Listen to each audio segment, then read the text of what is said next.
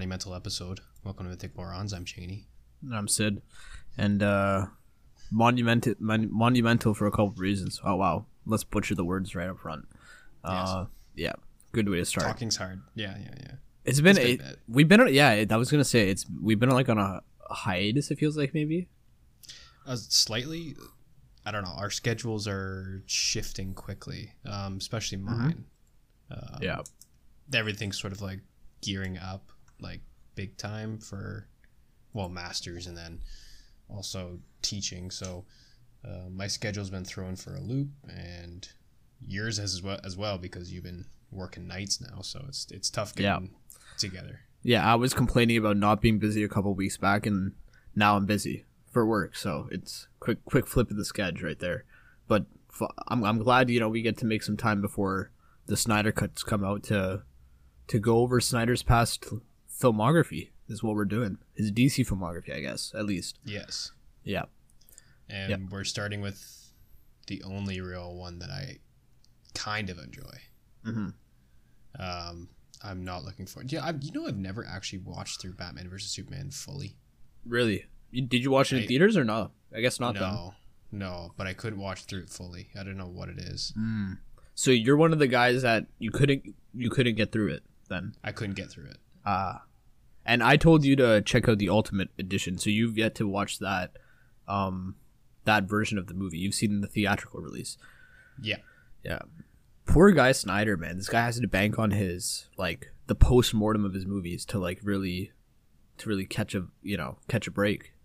It's like the movie comes out, fans dissect it, critics hate it, wait a couple months and then the real the quote unquote real version comes out to be really dissected. yeah. It's it's a weird relationship he has because I don't. I don't. No, no offense to him. I don't think his form of storytelling fits movies that well.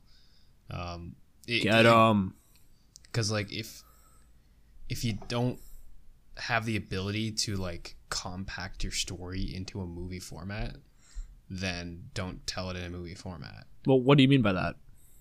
like all his movies like require so much girth and a lot of the times when you talk about like um these like alternate editions like these S- snyder upgrades post release Yep. like most of the time it's just longer and he puts in more scenes and it, it just seems as though like um and, and with the Snyder cut releasing being four hours which you know is ridiculous but i kind of love it but it's also a little ridiculous That should be the movie tagline right there.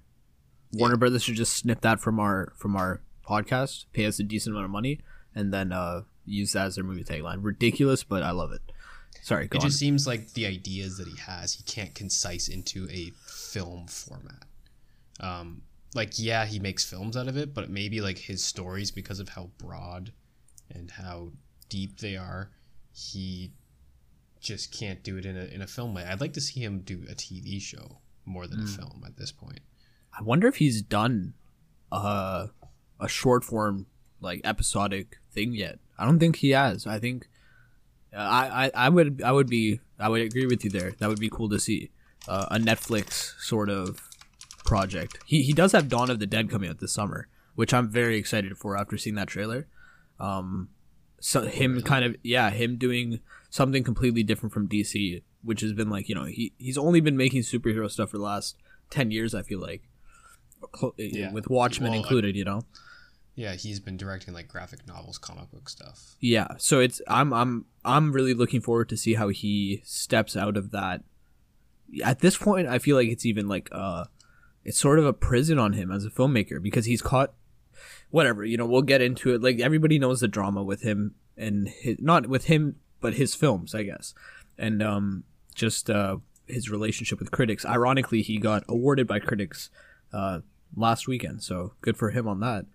But yeah, anyways, my point is, uh, Dawn of the Dead's coming out. That looks sick. I think the thing I liked most about Snyder is just the way he photographs images and captures his visuals. Like, and every you know, I think that's his trademark style. Is just like very uh, eye popping visuals.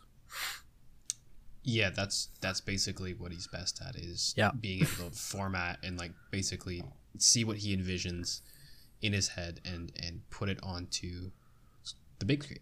very Um, picturesque images, like very uh Sometimes a little heavy-handed in the symbolism, and I'll get to that. But yeah. um, well, to, just to go back to the point of what you were saying with um Snyder's cuts maybe not amounting to much story storytelling wise. I'd be when we get to the Batman versus Superman discussion, I'm I'd be interested in your take on you know the Ultimate Edition, how you see that factoring into the overall story, um, and yeah. So like, well, anyways, like for this episode, we'll, we'll talk about Man of Steel and get into the get into the nitty gritty of that. But um, before that, I guess we'll you know we'll we had a WandaVision series sort of going on. yeah, Sort of. Our my interest fell off severely, and I kind of Big time. just um, I didn't want to feel pressured into watching it because then I'd probably dislike it even more. So I kind of Yeah. just just you know caught it as it went. Not I wasn't excited to watch it anymore. So I just I guess Yeah. I just wasn't excited to talk about it anymore. I feel you. I feel you, man.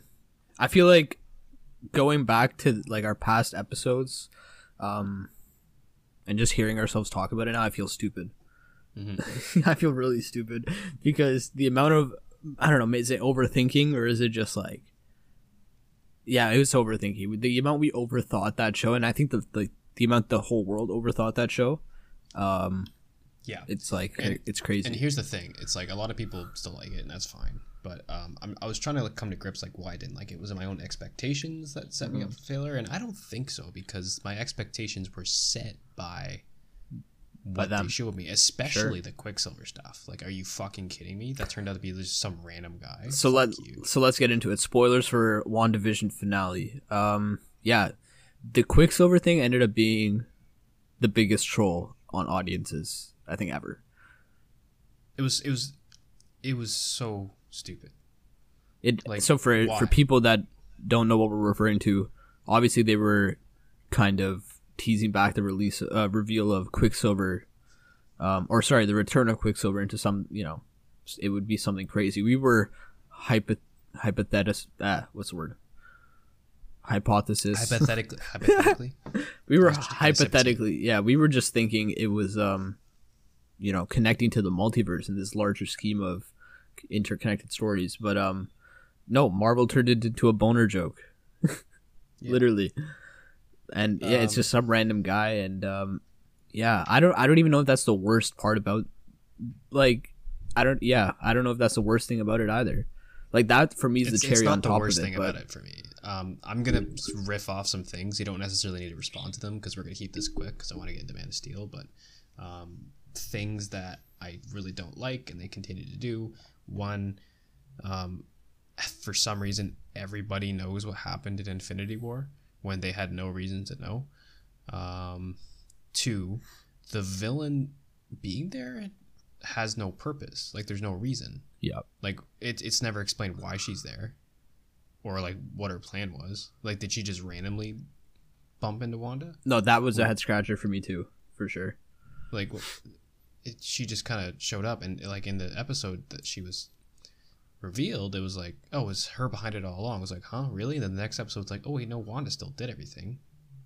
I had a Like- hard time figuring out like was this whole thing like a master plan or was this like the equivalent of Wanda like sneezing and a bunch of shit went wrong and the villain was at like the right place at the right time and got stuck in the whole situation. Like when you think about this show in retrospective, none of it makes sense.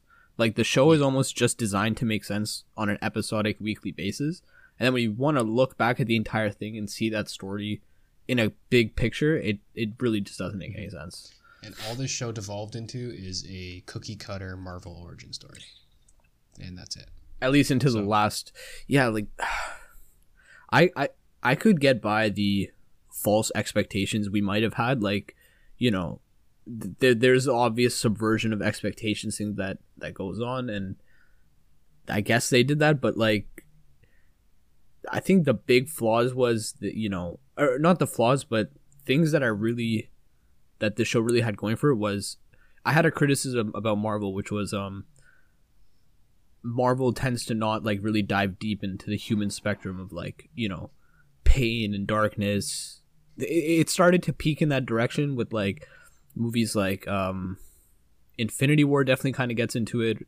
Thor Ragnarok sort of hints at it with humor, but WandaVision really kind of through through showing Wanda's trauma, um, I think it was like really building up to seeing seeing just like not not a superhero kind of a heroic journey, but seeing just a, a, a person with powers deal with their trauma and and see what the basis and background of that trauma is and then just for that whole thing to end in a really cliche third act marvel you know boss fight with just like a force field in the background big cgi spectacle like it was it felt so off and it felt like it, it either felt so mandated or like they were at a lack of ideas to what to do at that point Mhm. and the only yeah the only like positive thing i can say about the finale was really just the vision stuff. Like I, i'd agree with you there. For me even just throughout the whole show i think the questions posed about vision even like the philosophical that uh conversation that vision has with himself just to sort of break down who is who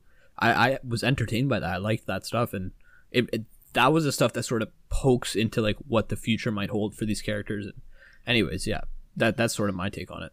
Yeah, and then I guess I don't know my my overall conclusions is that everything that I really liked about the show kind of became useless in the end. Even the aesthetic of like the sitcoms. yeah Um, yeah Uh, if if you look at what the actual like, if you look at the content of the show, the story it told, um, that's like like I don't know. You can maybe fill four episodes of that. Um, and everything else is just sitcom filler. pretty much it, and it, it that's just so the rewatchability of the show is zero to none for me. Yeah, I was right about the sitcom thing though. I was I was right on the nail nail on the head for that. Yes, yes, you were. Good yeah, job. yeah. No, I, I I I when they showed that they made like a valid scene about that, and I was like, yeah, nobody's gonna give me credit for that, so I'll, I'll make a point to it.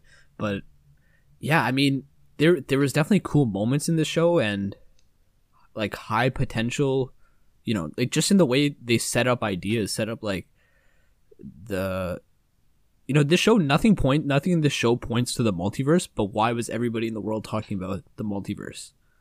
Right? Like they stupid dumb Marvel rumors. it, it wasn't just rumors though. It was like this was like pre-discussion before the show came out. This was like an expectation marvel sort of set up uh in fans heads and audiences heads. Like i don't know. Like this was just this show felt like a really clickbaity like trailer for the next four years of marvel like here here watch this and you'll see our like where the story is going to go for the next couple years and how wandavision ties into doctor strange and how how we explore Wanda's past, which I, I guess they did. They definitely did that, but yeah, I don't know. Maybe th- a lot of that is also how people just built up the show like crazy on social media. So I definitely fell into that. But anyways, Moving on. yeah, moving on to uh moving on to DC across the pond. Man of Steel, big spoiler conversation. If you haven't seen a fucking almost ten year old movie at this point, Yeah, 2013 wasn't it? crazy, crazy time. What were you doing in 2013? Uh, watching Man of Steel in theaters. Nice, me too. I was probably rewatching The Dark Knight right before it, and then, or sorry, The Dark Knight Rises. Yeah, and, then- talking to my friends about how Christian Bale is going to show up in the next Superman movie. Yep. yeah. No, this was like before anything was the DCU, and this was like us in our heads, like, oh yeah, for sure, this connects into the Batman, and they're gonna do the whole Marvel thing. But no, we didn't get that. Uh, there was that one rumor where Christian Bale got offered 50 million to stay on as Batman for the Yeah. next uh, for the D. I was like, oh yeah, I it's mean- happening. I mean, I wonder what, like, I don't know. I guess like don't don't ruin such a fine thing like the You wonder Dark why? Knight trilogy. Because Chris Nolan didn't want it. Yeah, I I, I was gonna say like he was the producer of he's the producer of this film, Man of Steel, and Yeah. much of the DC movies. So he could have made that call. But anyways, I'm glad we got Ben Affleck. I'll just put that on the record. I really like Ben Ben Affleck's Batman. But um, I really like his chin. you and my mom. No. but um, yeah, no, his he has a great Batman chin and smirk. Very animated Yes. series. Very um. Yeah, I don't know. We're getting off track Frank here. We can just start talking about yeah, Frank Miller. There you go. Throw in more writers. Throw in more writers' names. Um, but yeah, no, Henry Cavill. Let's talk about him. He's in Superman. Uh, his performance is like iffy on me. Yeah, like, like Get him. It's it's like charisma lacking in some areas. Like obviously, like the dramatic stuff, like his um, when he's able to express emotions, like he's obviously a very talented actor. But him trying to like be a charismatic superhero, it can just come off as like odd speak, like radio man speak, like I am Superman, I am here to save the day, Mm. um, type shit. Um, but other than that, like I don't know, it's it's it's a very like emotionless performance in a lot of cases. Right Like, while trying to trying to pull off like contemplation but it it comes off as like lack of character lack of charisma as you said yeah there's there's not like a lack of character but there's a lack of expression of what the character should Mhm. be Mhm. so um th- I, with a few exceptions i like his um his first scene with jor-el um like you, you can see like there's genuine habit like that's my name i'm cal cal and and uh, shit like that and um, his facial expressions and um, and overall demeanor in the first fight scene. I will get more into the first fight scene, um, and then obviously his ability to um, his his body language in action scenes is very nice as well. I found. Um, but other than that, like again, I don't know. I don't really know if Zack Snyder gave him much to go off of but um there's there's there's this is like okay man of steel has to be like the most complicated relationship i've ever had with a movie because it's either i really like stuff in this movie or i really don't like it. So i really like some of henry cavill stuff for it and then there's certain things that i just really don't like and i can't put my finger on it. It's just like it's lacking for me. Yeah i've i've wrestled since this movie's come out if i've like if this is a love movie or if i've like if i just like it like I- i'm i'm more on the positive side of it and over the years i've i've um I've leaned to the side of like I like there I I do think there's something special about this movie and it might be because I'm sort of a sucker for father son stories, uh, just like rooting back to the whole Star Wars obsession. But, um, yeah, that's I was like to your point. I was gonna sort of bring that all to the question that is is that a fault to Cavill's acting, or is that sort of the script not giving him a lot? Because for the first half of the movie it really seems like uh you know eh, the the first half of the movie I want to talk about the structure later on too but it, it's very montagey just sort of cutting from one location to another one time period to another very choppy and edited and kind of just lacking that overall flow. And it's it gets better into the later half and I feel like that also might play into why like I, I really didn't like Henry Cavill Superman until like even just like halfway through the movie, you know, until until he gets to him actually putting on the cape and doing the whole first flight. Like I had the same problems as you, just that finding that lack of charisma and emotive, you know, just Superman.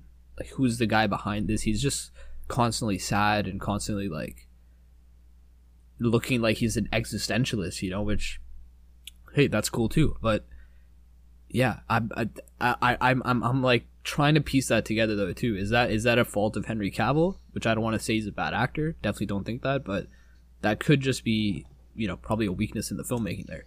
Yeah, let's just. I, I just want to think about the main things I'm seen. I've seen him in, and otherwise, um, Man from Uncle, um, Mission Impossible, and the Witcher series on Netflix. Um, all three of which he like melts into the role. Like I don't like obviously I see Henry Cavill, but I also like he differentiates himself and and like just like especially in in The Witcher. I don't know if you've seen that yet. I actually I just started watching it. I actually just started watching it this week, and um, yeah.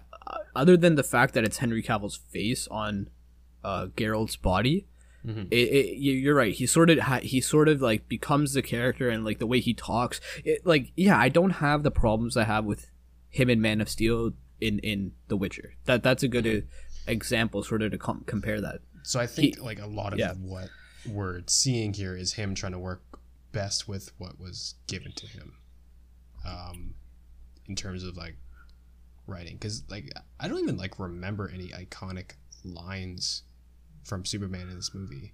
He doesn't really talk much at all. Um, S- He's, he goes at the end, General, I'm from Kansas. I'm about as American as it can. okay, that's the only scene he actually gets to show some personality. Yeah, yeah, I love that though. That's uh, yeah, I, he, like I said, I think I think he shows it more in the second half. Like the second half is more, it's heavier with the emotion overall. Um, I think this this film has a a, a just a general editing problem maybe. Uh, like if we get into like just specific scenes, what do you? Okay, like we'll get into the Krypton scene just as it is too, because I, lo- I love that. I want to talk about it. But after the Krypton scene, right after the Krypton scene, you know how there's a smash cut when the pod is about to crash into Earth, and it goes, it transitions into Clark on the boat, the fisherman's boat, Deadliest Catch, filming season fourteen. You know what I'm saying? yeah. Yeah. What do you think of that smash cut? This is a question I ask myself every single time for the last like eight years since this movie's come out. Every single time I watch this movie, I I, I contemplate that cut. What do, do you notice it? Is it invisible to you? What do you think about it? Because I want to just justify if I'm crazy or not. I mean, obviously, I noticed it. It's it's. I actually forget about it every time I watch it, but every time it happens, like ah, that's pretty clever. I like that. Is it is it jarring for you? Is it a bit too jarring story wise? Uh, just the time shift, the, the everything about it. Uh, no, it it it, it feels like a narrative through line to me because you know Clark's in the ship, and then the next cut is Clark on a ship.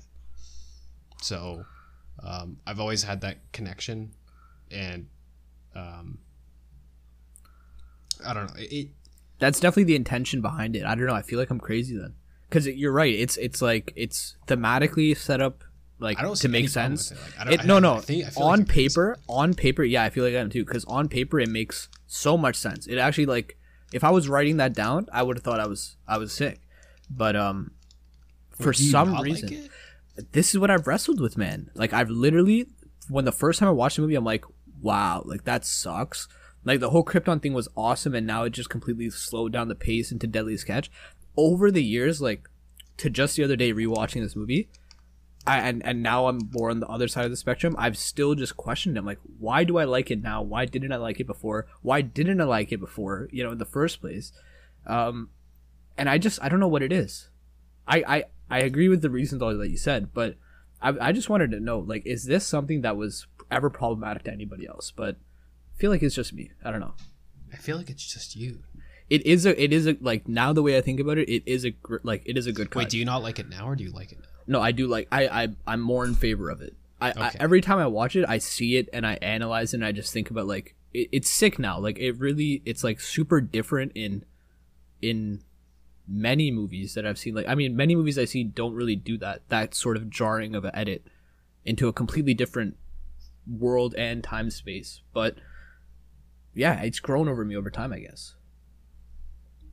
That's a weird. an- Like only you would like be like, "Am I crazy about this particular jump cut?" Or because this I've cut?" I've gone into like every detail about the shot of the boat. Like I thought like, well, what if they moved? What if like the drone they shot that on? What if that drone was like 45 degrees to a different angle? Then maybe I would have liked it more. You know, if it was like I, more in line with his pod. yeah, d- exactly. If if it was like literally matching, like when you look at 2001: A Space Odyssey, there's a match cut in that that's referred to as like one of the greatest edits in the world. It's when the um when the ape throws I don't know if it's a monkey or an ape or a gorilla, whatever, uh, throws a bone into the air after killing another ape, and then the bone cuts into like when it's in the air, twirling, it cuts into a spaceship in space, like rising, floating in space. Right. Right. Uh, and it's just it's like a and just a fucking pure cinema moment right there. So I I the way how clean that looks, like the shape of the bone literally becomes the shape of the the spaceship. Like the that to me is like immaculate cinema right there. So maybe I have just like this high attention of detail that I pay attention to. I don't know. Any I don't want to ramble on and let people know that my brain works in crazy fucking psychotic ways sometimes. But Mhm. yeah, it's uh preluding that scene though, that moment, Krypton. Yes, I love the Krypton stuff. Yeah. Absolutely love it. Um, Yeah. Like maybe making like Jor-El a badass was a little extra, but I think it works. There's okay. There's a lot of things Oh, it in, works this, so well. in this movie that Zack Snyder changes that I don't like. from like I, I thought there were like unnecessary changes in the Superman mythos as like a means to like I know why they did it. It was like some means to modernize him, but I think it ends up hurting his origin overall. But the Krypton stuff is awesome, and I think that's where Zack um actually cared the most, and I feel Yeah. like that was detrimental to the film Ooh. because um not in this case like obviously like all the krypton stuff is pretty great um and it, it felt like this was like his this sci-fi portion of the dc universe is where he was excited to explore the most and you can like see this um, visual through line with the krypton stuff and then the the uh, apocalypse stuff and like he was excited to get into the sci-fi portion of the universe but um maybe his love for krypton maybe scrambled his brain when he was writing and he made Jor-El the main father figure throughout yeah, this movie. yeah, And I was like, "Mm, I don't big daddy like that.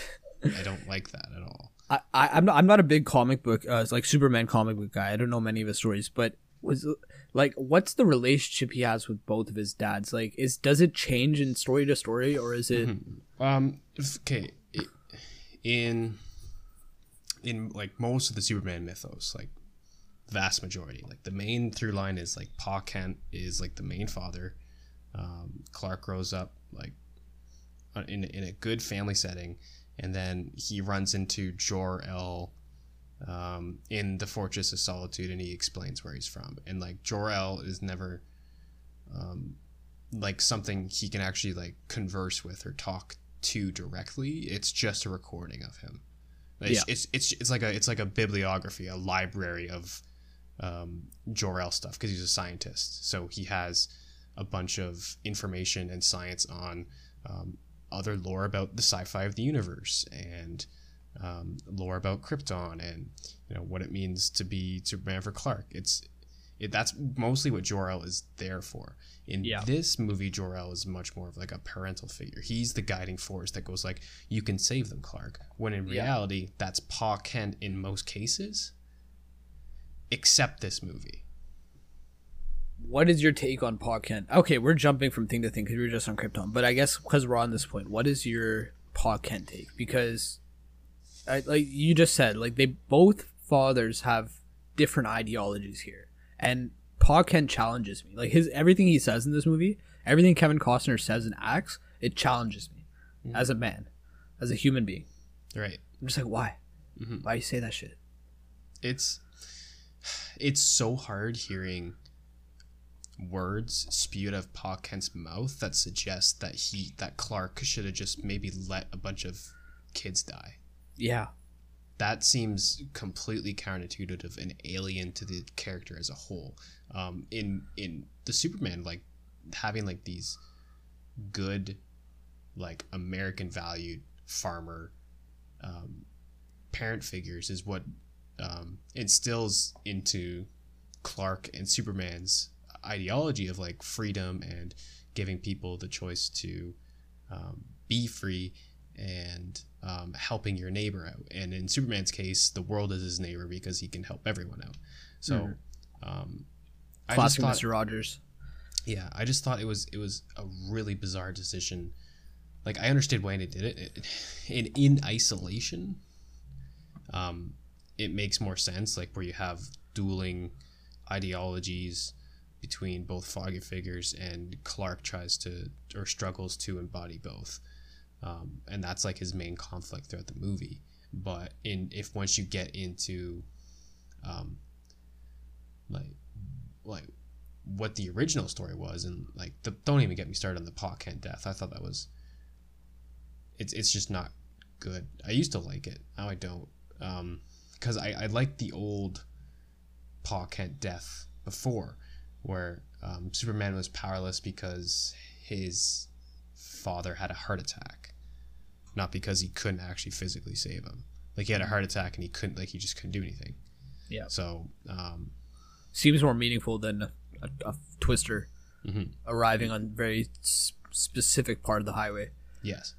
Um, Um, it, I, I I can I can see just to play devil's advocate a bit there because I kind of agree with you. Like like I said, Pa Kent just like feel like I feel like what they do as writers in this film is like they have a lot of ideas that they're trying to put across, a lot of themes, a lot of just things they want you to start thinking about, and it, like weaving those things cohesively into it like a train of a narrative thread is what might like just might not connect the dots together like properly, you know, because I, I the way I see it is like yeah, you have Pa Kent saying one thing, which is you know, don't show yourself to the world. Basically, like live in fear. Very counterintuitive to what um, Superman should be doing with his powers. Like very much like the wrong thing. Uh, and then Jor-El saying, like you're gonna be the one that saves them. Like you're the one that's, you know, here to make a difference and change the world. Um, I think like just thematically, if I'm if I'm gonna analyze it, it's it's both of just Clark Kent, you know, father figures giving him a choice to make, and again, that's just another thread of theme of story that you know they're trying to put across here. Is just like what do you do with choice when you have this power when you have this uh position in life? Like you have the choice of what life you want to live. And so like both the parents are both the father figures are putting across well you can do. These are the choices you have you know uh clark becomes sort of a nobody for like for his life for his whole life before he becomes superman. He's just a wanderer uh going from job to job. And like it's the it's Jor-El like the Jor-El part of him I guess the Kryptonian that's coming through and saving the day every every now and then you know? But but like I guess I don't know. I I guess what I'm trying to say is like as a whole if I'm looking at the whole pizza you know rather than in a in a macro level or in a micro level um when I'm looking at just that whole what they're trying to do with that story. I, I, I guess like I like I like that kind of idea portrayed. Just that, um, you know, you can there's two ways to go about things. Mm-hmm. That duality of choice. So, I, I yeah. like I like the idea of it. Um, things I don't like it being in a Superman story, and the um, the counterintuitive ideology to Superman be coming from Pa Kent, when in reality Pa Kent's the one that instilled it in him in the in the first place. Um, it's a weird thing for the human be like the human in the story to be like, no, you should cower away from yeah. people, be scared of people, and how here's, they. Here's where I th- yeah, here's where I think it's yeah, it's it's yeah, it's weird coming from the human to be like, no, don't trust the human race, and Jor-El's like, yeah. ah, just fucking get out there and do it, dude. Um, it, it's just it, it feels so bass backwards. If anything, Jor-El should be like, I don't know, like the we'll see if society's ready for you. Um, this is a young uh, society, not very advanced, and we don't know how they would respond to you. And versus Pa Kent being like, yeah, like look at who you are, look at this opportunity you have. You can help so many people. That's that's where I think it should have gone. Um, yeah, and they weirdly sort of twisted at the end where it's like, oh no, he always knew you were gonna do yeah, great I, things. That feels that feels you're gonna cheap. be great. I feel like that felt that like a felt, punch in the back of the head. Yeah, it's like what? What are you? What are you talking about? The fuck you doing? And it, like they spin it to like, okay, didn't. the world wasn't ready for you yet, and when the world is ready for you, you're gonna do great things. It's like, hmm, well, um, that's that's so weird. I don't know.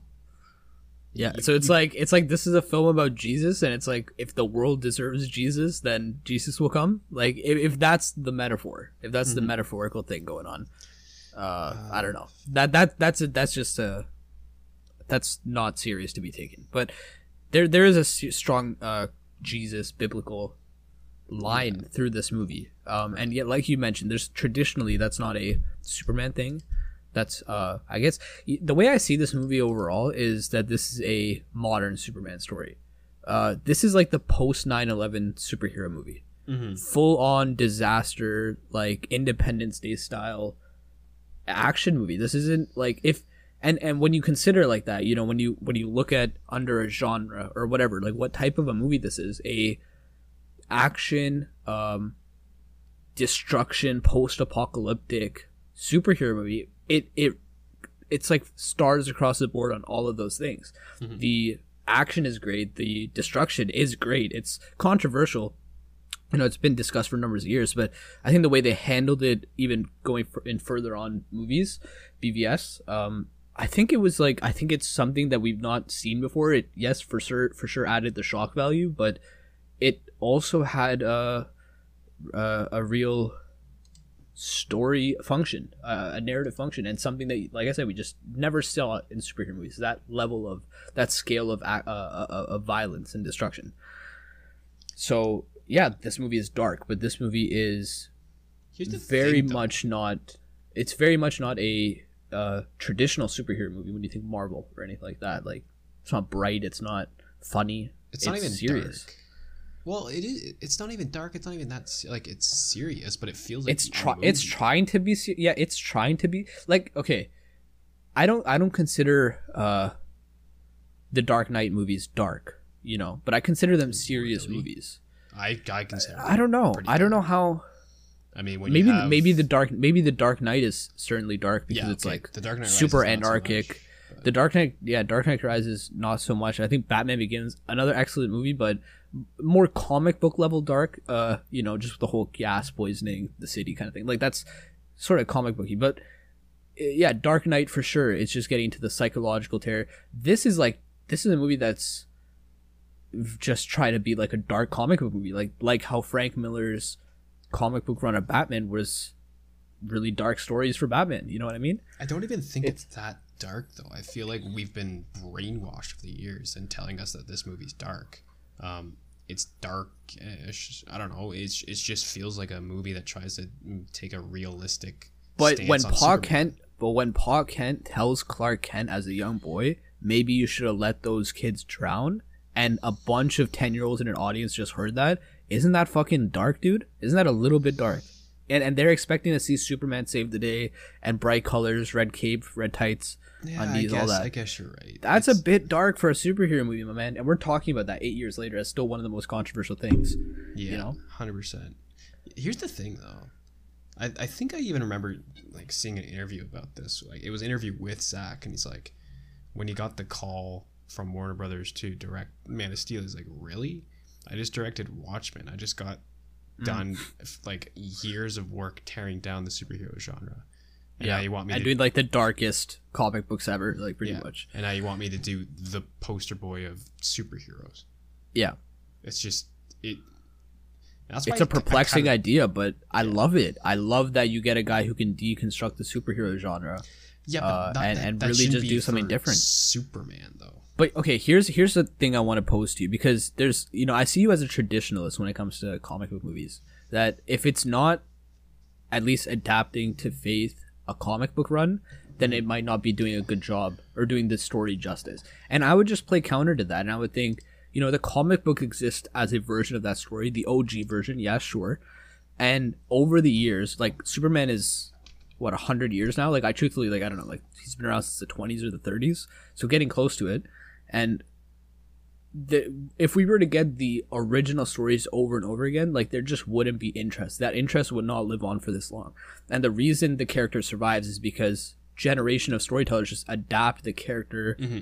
uh, and, and, situations to different g- generations of people and right. different eras of the world. Right. Some some um, more successful than others, and some more successful for others for sure. I, I wouldn't. But I, I wouldn't. I wouldn't. I wouldn't discount. I, hold on. You can defend yourself in a second. Yeah, yeah. But I wouldn't discount. I wouldn't discount uh, like Snyder's Man of Steel as a bad f- comic book film or like a bad film because it's not faithfully adapting a Superman run or it's like because Superman's never been Jesus before that's a wrong metaphor like I'm I'm fully accepting like go ahead and try those ideas and whether we like it or not we'll be the judge of that as mm-hmm. an audience of fans you know and who's right in that situation like fuck God will decide but I'm I'm fully down with seeing an interpretation of the story and and right. it just leads for these sort of discussions. Otherwise, like we would just be talking about Red Cape Superman for 300 years. and know? that's like, why I have a love hate relationship with this movie. I wouldn't call myself a yeah. traditionalist. I'd say, yeah, if something ain't broke, don't you don't need to fix it.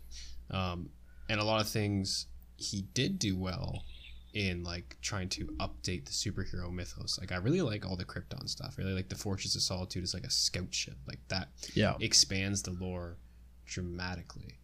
Um, the attention to detail in general, like to Krypton, like I think you you like right on the money there, where you say that he probably had the most fun with that Krypton stuff, and it shows. Just the the level of detail and uh uh everything is at such a high quality there. So that's how I think It's like 2% of the movie. Evolve the the IP is through like deepening concepts and deepening ideas that were there to begin with. Where you you know before you had Kneel before Zod and that was it. He was like just an evil, shadowy version of Superman. and Hundred percent. Yeah. what he turned into, which is probably my favorite part of the movie. We'll get Yeah. into Zod in a second, but I need to I need to finish this. Oh yeah, I was gonna say if you're about to get into it now, I uh-huh. would I would jump into it. But what I'm saying though is like he made changes that were good, and then he made changes that didn't need to be made, and this is why I have love hate relationship. It's like, you know, good on you for trying to evolve the story forward, but also why would you change that? It actually didn't need to be changed at all.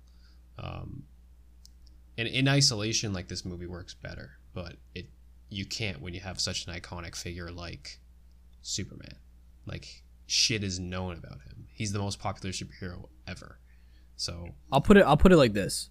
On a Wednesday or a Tuesday, I'll watch uh Brandon Routh Superman or Christopher Reeve Superman. Like in the middle of a week. Or on like a Monday. I would watch that movie like and be genuinely blown out of my mind excited if like it was a rainy day at school and they played that. I would watch this movie, Man of Steel, on like a Sunday, a rainy Sunday, which I know I have nothing to do for the rest of the day, and I would thor- thoroughly enjoy it. I think like there's two different moods and two different like s- like s- vibes for these movies, very different, which is like conflicting because it's like oh it's Superman, you know I should be able to watch Superman in this time of day every single time. Like I don't know, uh, like I don't know it it, it this this has like for me at least this has such a such a atmospheric like such a a, a, a seasonal kind of timing of it like I, I feel like I, I need to watch this movie at least at least once a year and it has to be like on a sunday like i said on a rainy sunday when i'm not doing anything and i'll enjoy it the most then like it, it, it's a movie I'll, I, I will rewatch as much as the og superman movie so for me, it stands. It really does stand on its feet for those reasons. But let, let's give credit to Michael Shannon as Zod, because for me, he's Joker level villain performance. I feel like he's made fun of for no reason.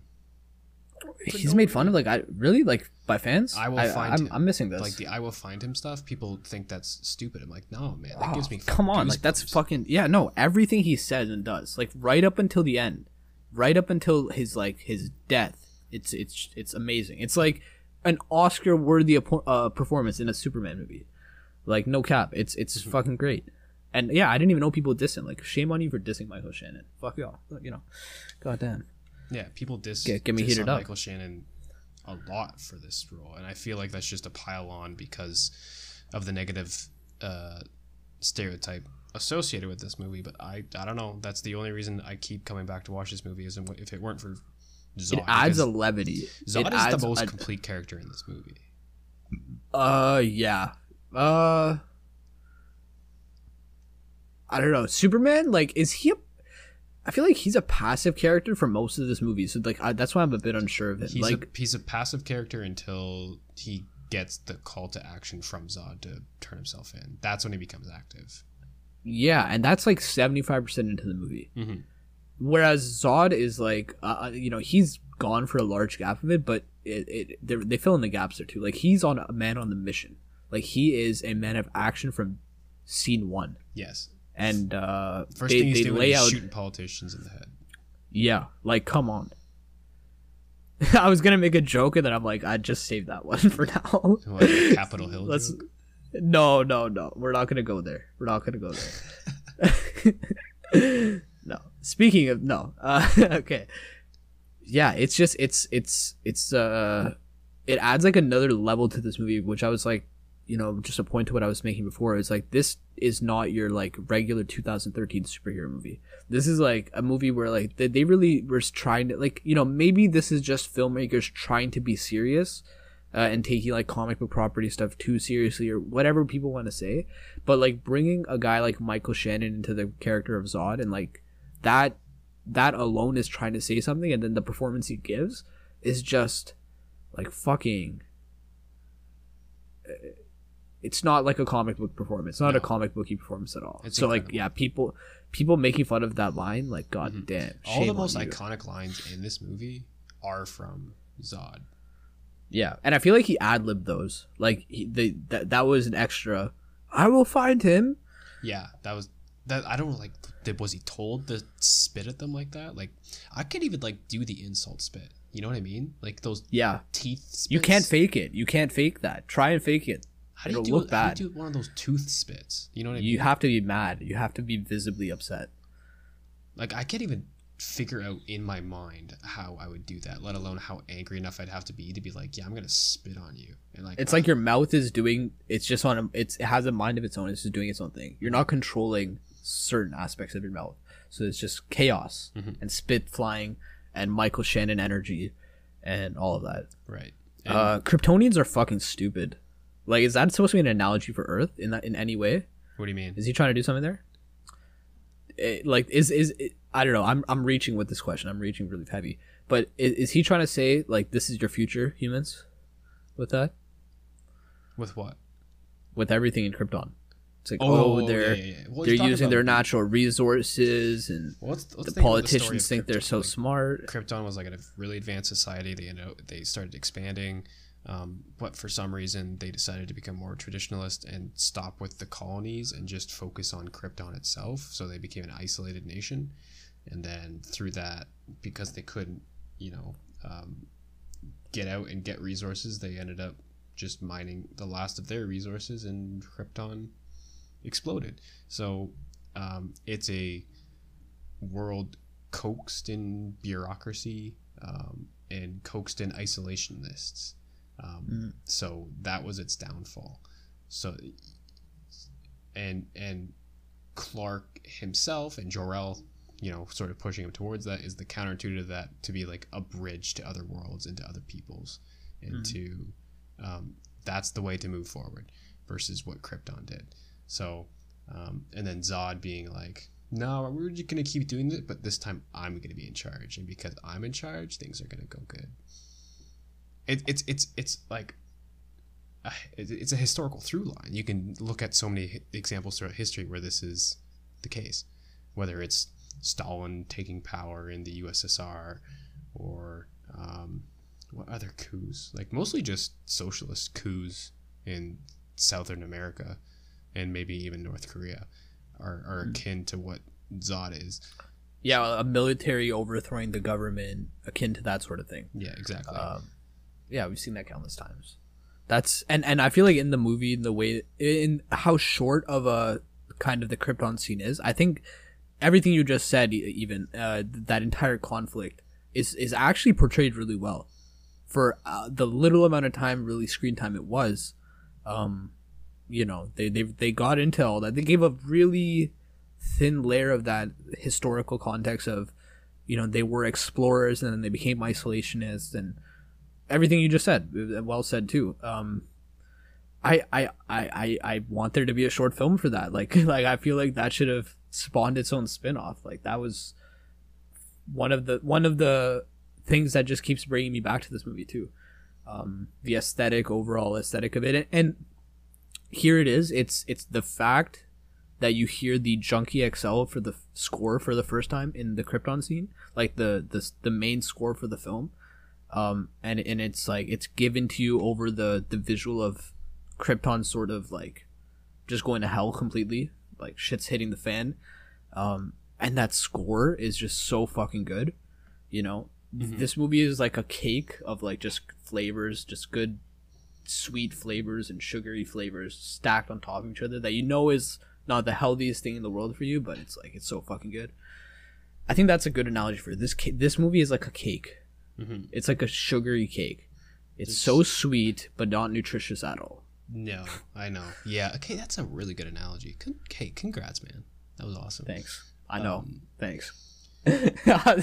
I'm so fucking arrogant. I'll give myself that too. I'll pat myself on the back. No, it's because I'm I'm actually not good at analogies. So when I when I hear that, you know, I'll take it. It's pretty to look at. No, once you take a sip, it's pretty tasty, but then like there's no substance to it. There's no actual benefit to Yeah. you digesting. It's it's it's a surface level uh visual treat. But yeah, I mean, I hey, we could we could continue arguing on that the depthness of it because I would say I would say at least the fact that they're trying to at least go for it, I I can appreciate it, you know. yeah. Um, I, appreciate. wouldn't even say they fall. I wouldn't even say they fall short. I would just say that that people, um, you know, in some aspects, uh, they um, in aspects like the editing of this movie, like that's something I just sort of, uh, it kind of grinds my gears. Like the first half of this movie, it feels so montagey. It feels like like really. It just jumping from That's my favorite part. thing to thing. Like it, it the, there's just it feels like there's a lack of flow. I, It- I it- disagree. Well, tell me this: like, it, it, you go from a Clark Kent flashback memory directly into like Clark doing something into uh, like Lois at the Daily Planet or whatever. Like, and I get the Clark flashback to his present moment stuff do have a context in the moment, but like maybe for me, I, I find it's just maybe like not pulled off well. I, I don't know. I don't know exactly what it is, but it there's something where there's just a lack of flow in the first half right up until Zod comes in and he is the inciting incident pretty much for the entire movie and that happens halfway into the movie like a little more than halfway Right. But I feel like And it's that's, like- justified in, in like an origin movie because Superman had to find But- himself first. but in like a story structure it's like it's such a weird time. Like that's why i feel like this movie really drags for that first half or like I, I i'm i'm not trying to be a doctor on this movie and dissect like what problem or like what's causing what problem but um uh like I I don't think that's a clear cut way because there's origin superhero origin movies where you know the inciting incident is literally the first setup scene. If you think Guardians of the Galaxy, they literally like there's the prologue scene um, set in Earth, but then literally the first scene into the movie with the credits rolling, uh, the opening credits, it's Peter Quill stealing the orb, and it's set up as a comical scene, but that's the inciting incident that sets you into everything, introduces your characters, introduces your team, and sets them up on their way. You know, Right, and I'm not like, saying this movie had just- to do exactly that, You're just but skipping over the Krypton stuff? Because isn't that the inciting incident? Inciting for who though that's inciting for like us as the audience to know what that's like the, that's just like kind of the precursor events that's like No, a history okay, lesson well, That's sort of it sets up context. The whole conflict of the movie where Zod yes, needs but- the co- needs the codex, and it's like it, it's thought to have gone with Clark, but then you don't see zod for like 40 minutes right? Because you need to find out who Clark is. I get what you're saying and, and maybe you're right. Like i even wrote it in my notes I'm not, I'm definitely not saying the like you're wrong. Like I understand like why somebody might not like this, but yeah it's I, I i i just i don't know. I don't know if that works for me where the ins- like I, maybe you're right. The inside that that is for sure like uh where the stakes of the the character conflict is set up between zod and superman. But as far as inciting incident goes and here here's a, another kind of example of inciting incident. When lois and clark are both in i want to say antarctica and they both come across the kryptonian ship together right? And they they interact for the first time. I would say that's another inciting incident but that's like 35 45 like again th- 20 30 minutes into the movie. Mhm. um it feels like it, it, it might not even be that long but it, it feels like there's a lot of just showing scenes showing imagery get like showing one thing after another building up for like a real kind of movie to take place yeah. that's something like I haven't really shaken my head from. But that that might be the only big flaw I have with this is just that general editing thing. Oh, oh really? Yeah, like I can I'm I'm sort of fine with everything else, but I'm curious to see what what what, what is your issues with this. I, I know some of your issues with it. Why does some people keep letting Lois Lane everywhere? I don't like Lois. She's a good journalist? movie. I don't like know. Lane She's a badass writer. I I don't know. There's there's a line like yeah there's some parts i like her but like why is she allowed with the military Yeah, like why she's uh Because she's she she's done measuring dicks. She's that's a great line too. i don't know Uh, she, she's just there's something off-putting about her in this movie And Yeah, she, uh, she's she's the damsel three times four times How many But times isn't she always the damsel? She's always the damsel. Yeah, but like, give me one damsel in a movie. You know, like she had to she had to get saved from the robot, saved from the. I'm trying to think how many times that. Happened. And then yeah. saved from the plane. And then, yeah, that's it. So three times, like Superman. That's sort of that's sort of Lois Lane's existence for the most part. I feel like. Correct me if I'm wrong there. Like I don't. Yeah, okay. How much depth? How much depth does Lois Lane's Lois Lane's character actually get I- or I have was- in the comics? I want her to be more like a Piccolo from Dragon Ball Z type character. Where, like, when Goku's fighting, Piccolo's off to the side being like, "Yeah, that's Goku's style. He's in trouble now. Oh no!" Like commentating. Him and Master Roshi just commentating on the side. Like um, Lois and um, what's his name? Fucking Ollie. Her her cameraman. Uh, Jimmy Olsen. Yeah, Jimmy Olsen. Like her and Jimmy Olsen, like following Superman around with the camera, being like, "Holy shit, look at this!" Uh, that would have been cool having like a So you want oh like a Cloverfield style Superman movie document like a documentary no, or no, not, not the entire movie. movie, but like, bits of it. yeah, I I'd I don't know. The damsel in distress stuff never gets me. So like Superman has sidekicks, a filmmaker psychic and a journalist psychic. Yeah, kinda. I mean, that's how it is. In, that's how it is in like the animated stuff. Yeah, I don't know. I don't know if that fits the tone of the Snyder movies, but I know what Yeah. you mean. I know what you mean. I know what you mean. But like, I don't know. Um, if you're gonna evolve the Superman story, like maybe evolve the damsel in distress stuff to the point Sure. where, you don't need to have I- it three times. I can agree with that. Yeah, it's a bit overplayed. Jet like just in this like general it in general I, I'm saying uh Mm-hmm. just damsel in distress and they they sort of joke about that now. I've noticed in like modern day superhero stuff. Mhm. Uh, I was watching Shazam the other day, and like Shazam makes a very obvious, uh, points a very obvious finger at that damsel in distress bit where, um, Shazam is trying like sees a, a woman getting mugged, and this is like right when he discovers he's a super, like has superpowers, and he goes to save her and knocks out the the guy mugging her. And she's like, "Oh, I just maced him. Like that was completely unnecessary. Like, did you think like I was just some damsel in distress? Like, whatever." Very on the nose, making fun of that whole thing. But that's funny. Like, just in a couple years, DC is like, let's not. Let's be progressive. Let's let's be. Uh, let's let's look on Twitter and see what they're saying. Pretty much. yeah. yeah. Not much to go off of that. No. um, yeah. there's one thing I don't. Can continue with the Lois thing. Like, yeah, I get it. How she should maybe know who Clark is in reality, but like, I really missed like the the alter ego stuff. Like Clark Kent is like a fucking nerdy klutz um, country guy who's into over his head in the city, you know. And we never get that really. We get sexy Henry Cavill in glasses this time, and a little bit of some stubble. You know what I mean? yeah i almost forgot about the like not in not in this watching the movie but like you in um i guess i guess yeah actually no when you're watching the movie you sort of forget about the whole alter ego bit. Yeah, like, that's not that's not part of his arc in this movie.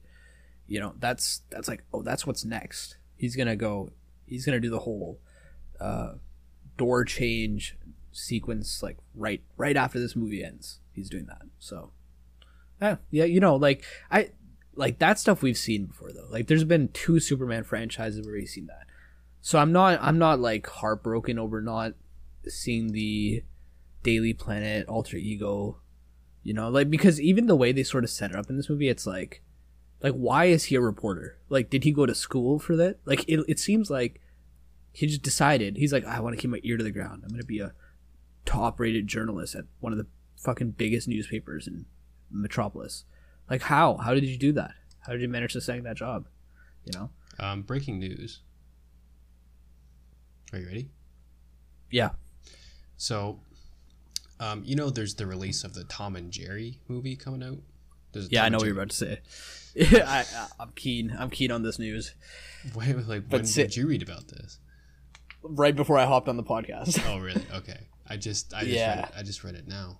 Just looking at the Justice League stuff, and holy smoke! Some people like who were trying to watch the Tom and Jerry movie randomly had the Justice League, Snyder's Justice League play for them, and not like the full movie. Apparently, there's oh really yeah, because John and J- Tom and Jerry's metadata cuts off at one hour fifty one minutes, so you get Oh, less than half, like of half the, the movie. movie. Yeah, Wow, what a like I guess like for the fans of Justice League who are just clicking on Tom and Jerry, like Merry Christmas to them.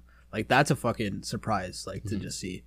If you're if you're into that sort of thing, that would have been like, holy fuck, like this is exciting. But what a fuck up on Warner Brothers part. spoiler: Like, Tom and Jerry killed HBO. Darkseid.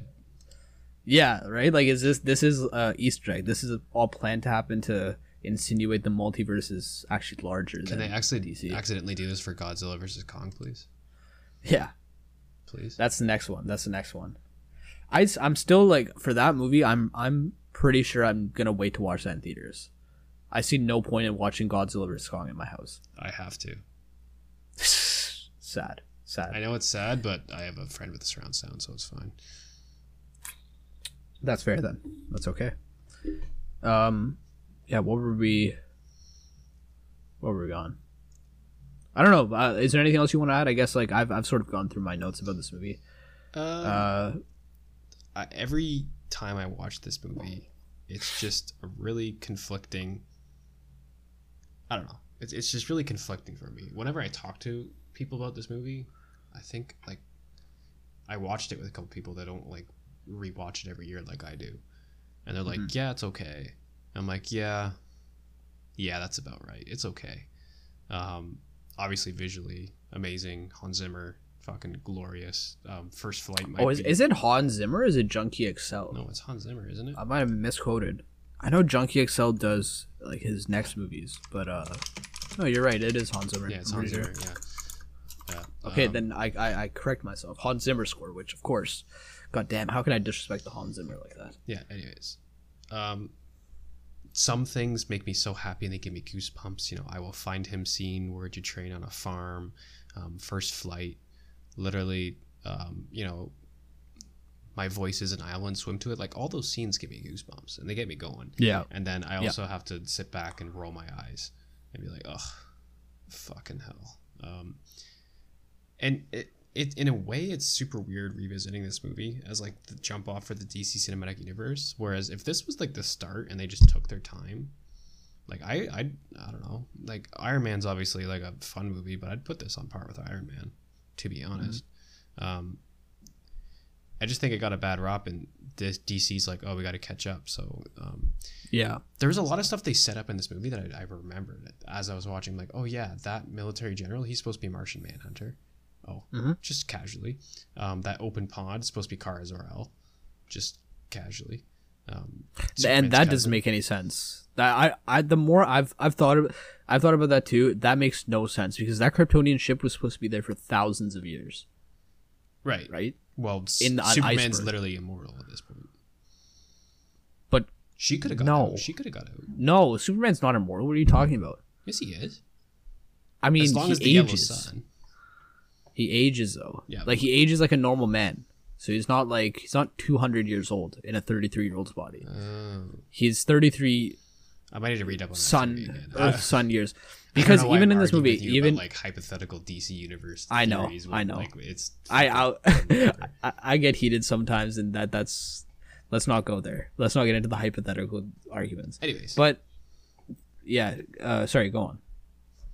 this movie's just weird to me. I like I like some parts. I really dislike a lot of parts. Um, but I can sit through it every year. Uh, But I am only gonna watch it once a year. I'm never gonna Mm. take the time. Like uh, some movies, I'll watch more than once a year, like Inglourious Basterds, um, and and Alien maybe. I know Alien's like a once a year type of film, but I, I feel like watching it twice.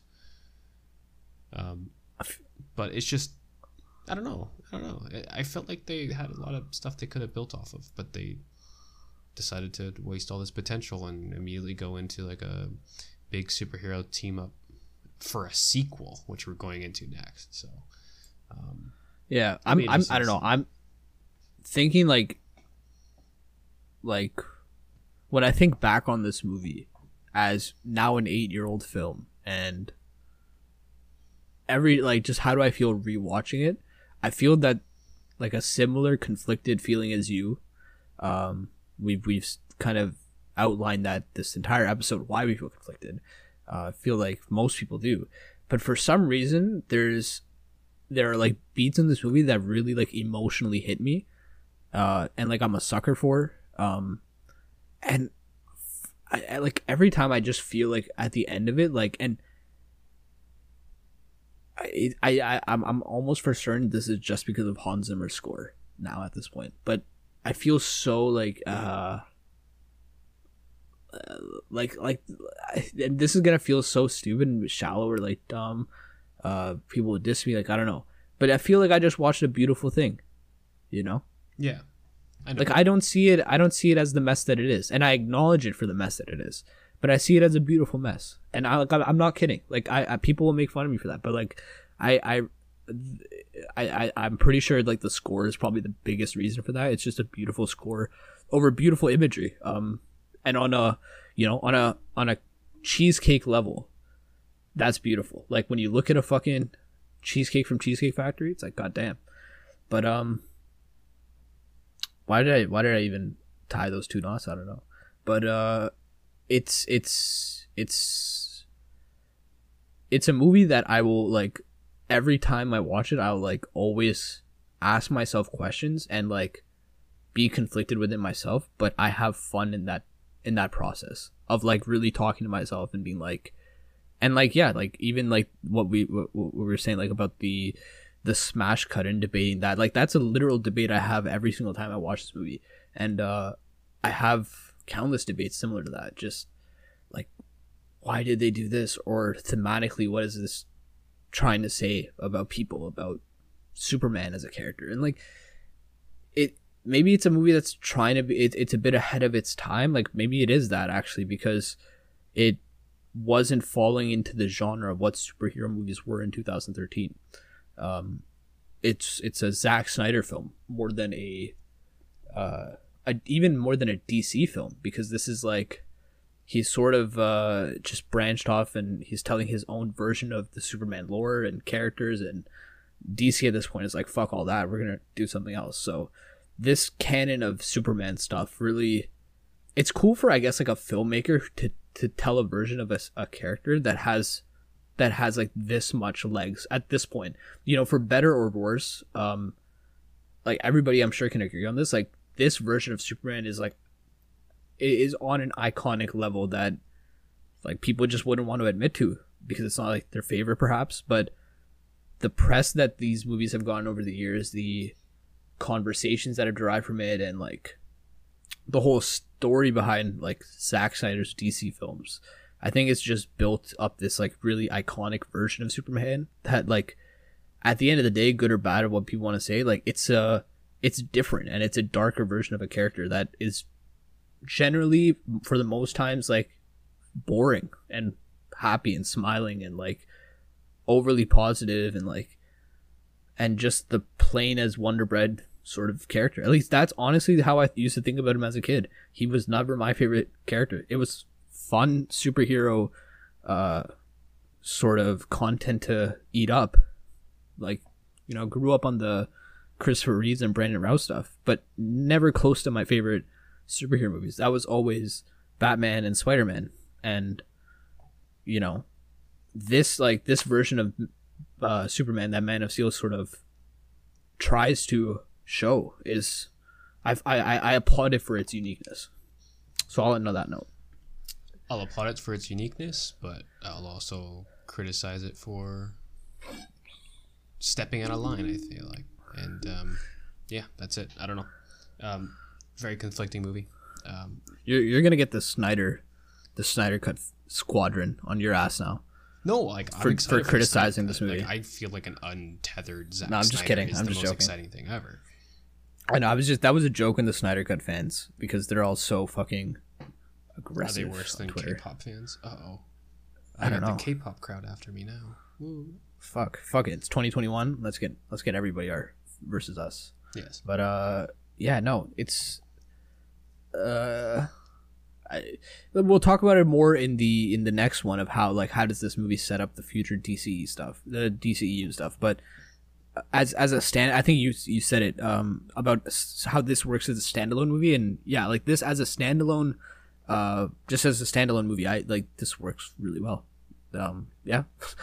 it's it's it. I, I wouldn't watch this canonically. Like I wouldn't be like I'm gonna watch BVS and this and Justice League all in a row because, like, fuck that. Like I'll watch a BVS for other reasons, or I'll never watch a Justice League. but yeah, yeah. Anyways, Anyways, uh, and with that, thanks for tuning in. Uh, be sure to check us out next time when we cover Batman v Superman: Dawn of Justice, The Ultimate.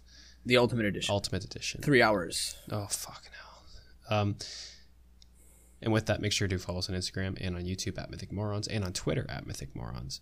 Um, and whatever you're listening to, um, or what are you're listening on, whether it's Spotify, Google Play, Apple Podcasts, just give us a rating, helps us out. Much appreciated. And uh, with that, I'm signing off. Peace. Peace. Such a dark and growly piece.